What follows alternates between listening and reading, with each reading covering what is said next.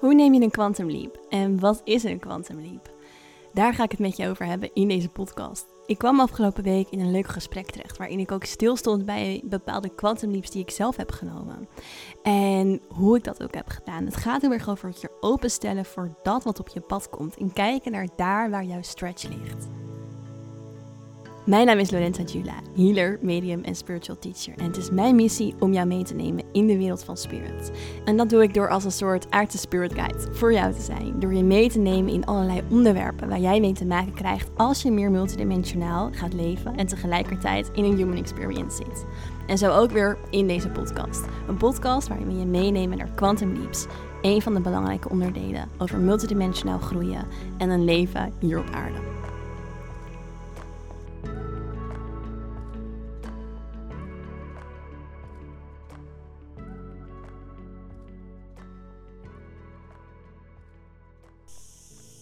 Ja, welkom terug bij weer een nieuwe aflevering van de Inspired Podcast. Super leuk dat je luistert.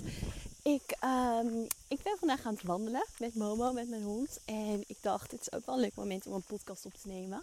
Om jullie even een klein stukje mee te nemen. Ook in mijn leven. Ik loop nu hier helemaal in het noorden van het eiland. Uh, op de rotsen. En ik vind dat altijd een heel lekker plekje. Is hier een vuurtoren. Een vuurtoren van Portinax. En dat is redelijk dicht bij mijn huis. En... Um, ja, ik vind altijd heel erg lekker om daar lekker te gaan wandelen. Een tijdje op de rot te zitten. Soms doe ik daar ook een stukje van mijn practice. Dus uh, bijvoorbeeld een soort meditatie. En um, ja, ik dacht, nou ja, ook wel leuk om in plaats van die meditatie een keer een podcast voor jullie op te nemen zo tijdens de wandeling. En ik wil het vandaag met jullie hebben over um, eigenlijk quantum leaps en het volgen van je dromen. Want ik zat, uh, wanneer was het? Een paar dagen geleden. Uh, even in een koffietentje en ik had net mijn boek uitgeprint, de eerste versie.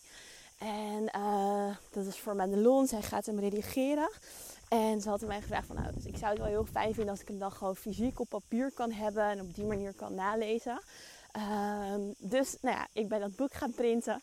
En het was ook wel echt gewoon bijzonder om een soort van toch, ja, al die tekst zo um, geprint te hebben al. Ook al is het natuurlijk nog helemaal niet hoe het boek er dan uit gaat zien. Uh, en gewoon losse A4'tjes. Toch gewoon zo'n dik pak. Uh, het worden ongeveer 300 pagina's het boek. Ja, dat is toch wel echt bijzonder. Dus um, ik zat in dat koffietentje en ik dacht ik ga het lekker vieren. Uh, dus ik had bananenbrood besteld en een koffie. En er zat een Nederlandse moeder naast me met haar dochter.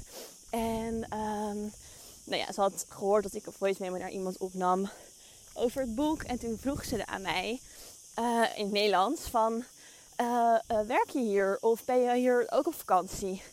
ik zei nee, ik woon hier. Toen zei, dus, toen zei ze van oh, en dat wil ik ook zo graag. En ja, hoe is dat zo gebeurd? En, en ja, het was eigenlijk een heel leuk gesprek waarin ik soort van ook weer zelf even stilstond bij hoe dat proces eigenlijk is gegaan. Want dat is best wel bijzonder gegaan. Um, ik, um, ja, ik, ik, ik, was naar uh, Nederland gekomen voor de geboorte. Hola! Voor de geboorte van mijn. Uh, er kwam even iemand langs.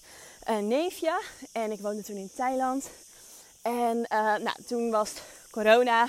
kwam net toen ik in Nederland was en ik kon niet terug naar Thailand. En ik heb toen een aantal maanden in Nederland gewacht op de hoop dat Thailand wel weer open zou gaan. En nou ja, dat gebeurde niet. En toen. Um, ja, ben ik uiteindelijk, ja, had ik wel zoiets, ja, ik wil niet in Nederland blijven. Dus ja, wat is het plan? En een vriendin van mij die zei, kom dan naar Ibiza. Dat lijkt wel een beetje op het eiland waar je woont in uh, Thailand. Anders, maar toch een soort van, ergens een soort overlap. En ik dacht toen nog, ja, Ibiza, ik weet het niet. Want ik heb altijd heel sterk als allemaal mensen er naartoe gaan of als heel veel mensen iets doen, dan doe ik het juist niet. Want ja, dat voelt voor mij niet als ja, weet je, ik dacht Ibiza is een party-eiland. Het is hier, um, ja, eh, zeg maar, iedereen gaat er naartoe. En ik wil nooit zo meegaan met, ja, omdat iedereen het doet, zeg maar. Um, maar heel erg zelf voelen hoe en wat. En toch voelde ik wel, oké, ik moet er wel heen. En nou ja, ik ben er toen heen gegaan. Eerst met eigenlijk de intentie, nou, ik blijf twee weken. En ik kan altijd nog een maandje blijven. En dan zal Thailand vast wel weer open gaan. Nou, dat gebeurde niet. En um, ja, mijn eerste twee weken op Ibiza waren eigenlijk ontzettend challenge, challenging. Waarin er heel veel gebeurde met nare energieën en nou ja, uh, heel veel andere processen. Waardoor ik eigenlijk na een paar dagen al een ticket terugboekte naar Nederland. ik was samen met een vriendin en zij wilde ook zo snel mogelijk van het eiland af. En um, ja, dus wij boekten onze ticket en ineens voelde ik toch wel, ik moet helemaal niet weg. Ik moet niet weg, dit is niet de bedoeling, ik moet hier blijven.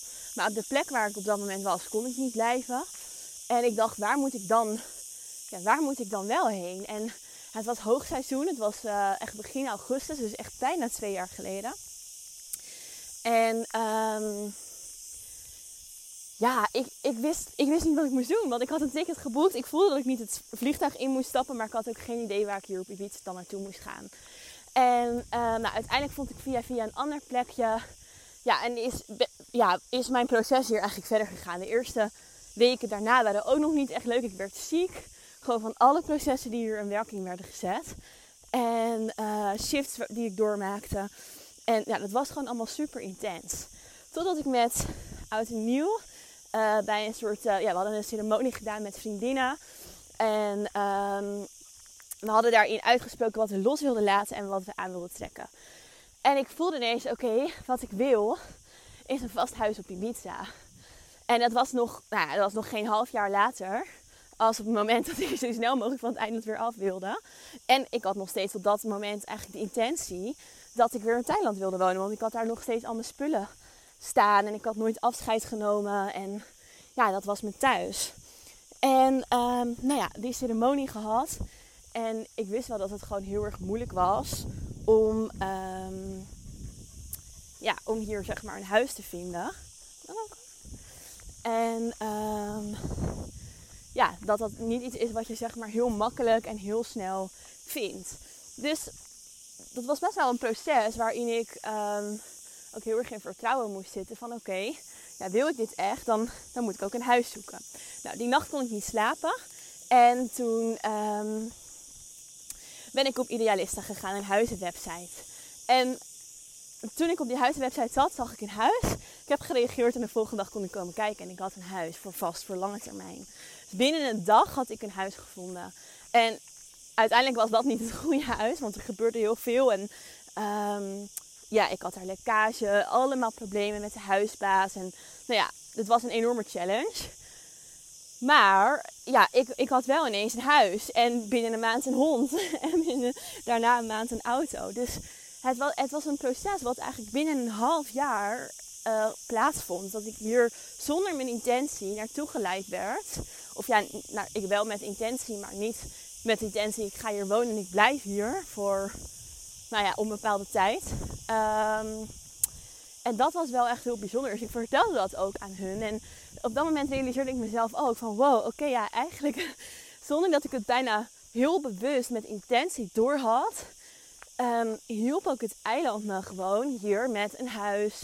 Ik wilde altijd wel, als ik op een vaste plek zou wonen, een hond en een auto. Die heb je hier ook nodig. Je kan hier echt niet zonder auto. Dus de energie van het eiland, zo voelt het echt voor mij, hielp mij ook echt om hier te zijn. En om hier mezelf te verankeren. Nou, wat ik al zei, in dat huis gebeurde toen echt van alles. Um, en ik ging in het, kijken wanneer was dat, in uh, maart geloof ik, vorig jaar of april. Nee, april. Uh, ging ik naar een retreat voor drie dagen. Het was nog in covid-tijd en alles was hier eigenlijk ook dicht. En dat retreat was gewoon een hele fijn, ja, fijne uitweg eigenlijk. Om ook even niet thuis te zijn. Omdat al het andere dicht was. En er werd gewoon niet zoveel gedaan. En dat retreat mocht eigenlijk ook niet. Maar het was in een soort van ja, grote villa. Uh, helemaal in de bergen van Ibiza. En het was gewoon heel fijn om weer even onder de mensen te zijn. In een klein groepje natuurlijk. Um, maar toen ik terugkwam uit dat retreat, kwam ik dus terug in dat huis. En voelde ik, ik moet hier weg. Ik, ik kan hier niet meer blijven. En ik was daar, ik woonde er toen bijna drie maanden. En um, ik had twee maanden uh, borg ingelegd voor mijn huur. En het was een jaarcontract, dus je kon er sowieso eigenlijk niet onderuit. Dus dat had best wel veel voeten in de aarde als ik daar weg zou gaan. Maar toch voelde ik, ik, ik moet hier echt weg. Ik moet voor mezelf kiezen. Dan maar dat geld verliezen, wat best wel veel geld was. Um, ook door de makelaarskosten en nou, allerlei factoren die meespeelden. Maar ik voelde ik moet weg. Maar ja, opnieuw, het was, dit, was ja, in april. Hoogseizoen begon bijna. Waardoor het helemaal moeilijk is om hier een huis te vinden. Want alles wordt voor korte termijn verhuurd gewoon voor het seizoen. Dus ja, ik dacht, ik ga het gewoon proberen. En ik stuurde een berichtje in een vriendinnengroep. En um, daarin reageerde een van mijn vriendinnen met een huis. En het was zo'n mooi huis. Dat ik dacht, dit is echt mijn huis. Ik heb gelijk de makelaar gebeld. En um, nou ja, gevraagd naar dat huis. En toen zei ze, nee, het is al, het is al weg. De mensen gaan morgen het contract tekenen. En um, ja, ik zal verder voor je kijken. Als ik iets anders zie, dan laat ik het je weten. Nou, ik vond het heel erg jammer, want ik voelde, dit is mijn huis. En dit is, het, was, het is een helemaal nieuw huis. Um, en dat is ook bijzonder op Ibiza, want je hebt hier vooral heel veel oude finca's. En voor mij is dat best wel intens met alle energie die erin zit. Ook al kan je het reinigen, toch alsnog behoudt iets op een bepaalde manier natuurlijk een energetische imprint. En um, de volgende dag lag ik s'avonds in bed. Het was een uurtje of half tien s'avonds. En um, ik zat te kijken naar een kaart. Een kaart die ik had getrokken op het retreat. En op die kaart stond... Something that is out of alignment, caused by the universe, is going to be fixed.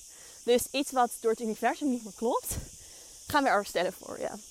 En um, nog geen vijf minuten later werd ik gebeld door een onbekend nummer. En ik neem eigenlijk nooit onbekende nummers op. Um, en zeker niet s'avonds. Maar ik voelde ik moet deze opnemen. En het was een makelaar. En ze zei, de mensen die dat contract zouden gaan tekenen, gaan het ineens niet meer tekenen. Het is heel gek, want alles was al geregeld. Ze waren super enthousiast, maar ze gaan het niet meer doen. Wil je morgen naar het huis komen kijken? En ik heb gelijk ja gezegd, want ik kon kijken. Ik ben de volgende ochtend, geloof ik, om half tien daar gaan kijken. En ik heb gelijk ja gezegd tegen het huis. En opnieuw had ik eigenlijk binnen 48 uur vanaf mijn beslissing had ik hier een huis. Terwijl sommige mensen maanden zoeken. Um, naar een huis.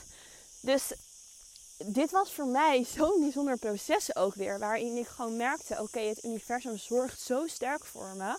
En mijn higher being is echt met iets groters bezig. Het is zo de bedoeling dat ik hier blijf. En dit was helemaal niet per se een voor mij um, echt bewust proces van ik wil hier wonen. Uh, het was veel meer, het ontstond. Het was niet dat ik dit zelf echt besloot van um, ja, het, het, het, het, gebeurde eigenlijk meer. En dat is ook gewoon het bijzondere aan dat proces. En wat ik ook nou ja, aan de moeder en haar dochter vertelde. En ze zei ook van, hey, wat, wat zou jij nou voor tips hebben voor mijn dochter? Zij was net wat jonger als mij. En ik zei, ja, ook volg, volg echt je pad, volg je impulsen. En pas kreeg ik ook van iemand van jullie de vraag van, hoe neem ik nou een quantum leap? Hoe neem ik een sprong? zeg maar in mijn groei. Want een quantum leap is eigenlijk een sprong in jouw energetische frequentie. Een sprong in jouw potentie, in jouw, en daarmee in jouw realiteit. Dus je neemt zo'n grote sprong in jouw proces. Waardoor jouw energetische trilling en frequentie eigenlijk omhoog gaat naar jouw nieuwe potentieel. Waarin je omhoog beweegt. Um, ja, en hoe je dat doet is dus volg die impulsen die op je pad komen. Want daarmee zend je ook naar het universum uit: oké, ik vertrouw. Ik werk samen met je. Laat het universum maar door je heen werken. Super belangrijk, want daarmee bereik je jouw hoogste potentieel. Dus jouw higher being is de versie van jou in potentie, in energie, die eigenlijk alle mogelijkheden in zich heeft en daarmee ook oneindige mogelijkheden voor jou belichaamt energetisch.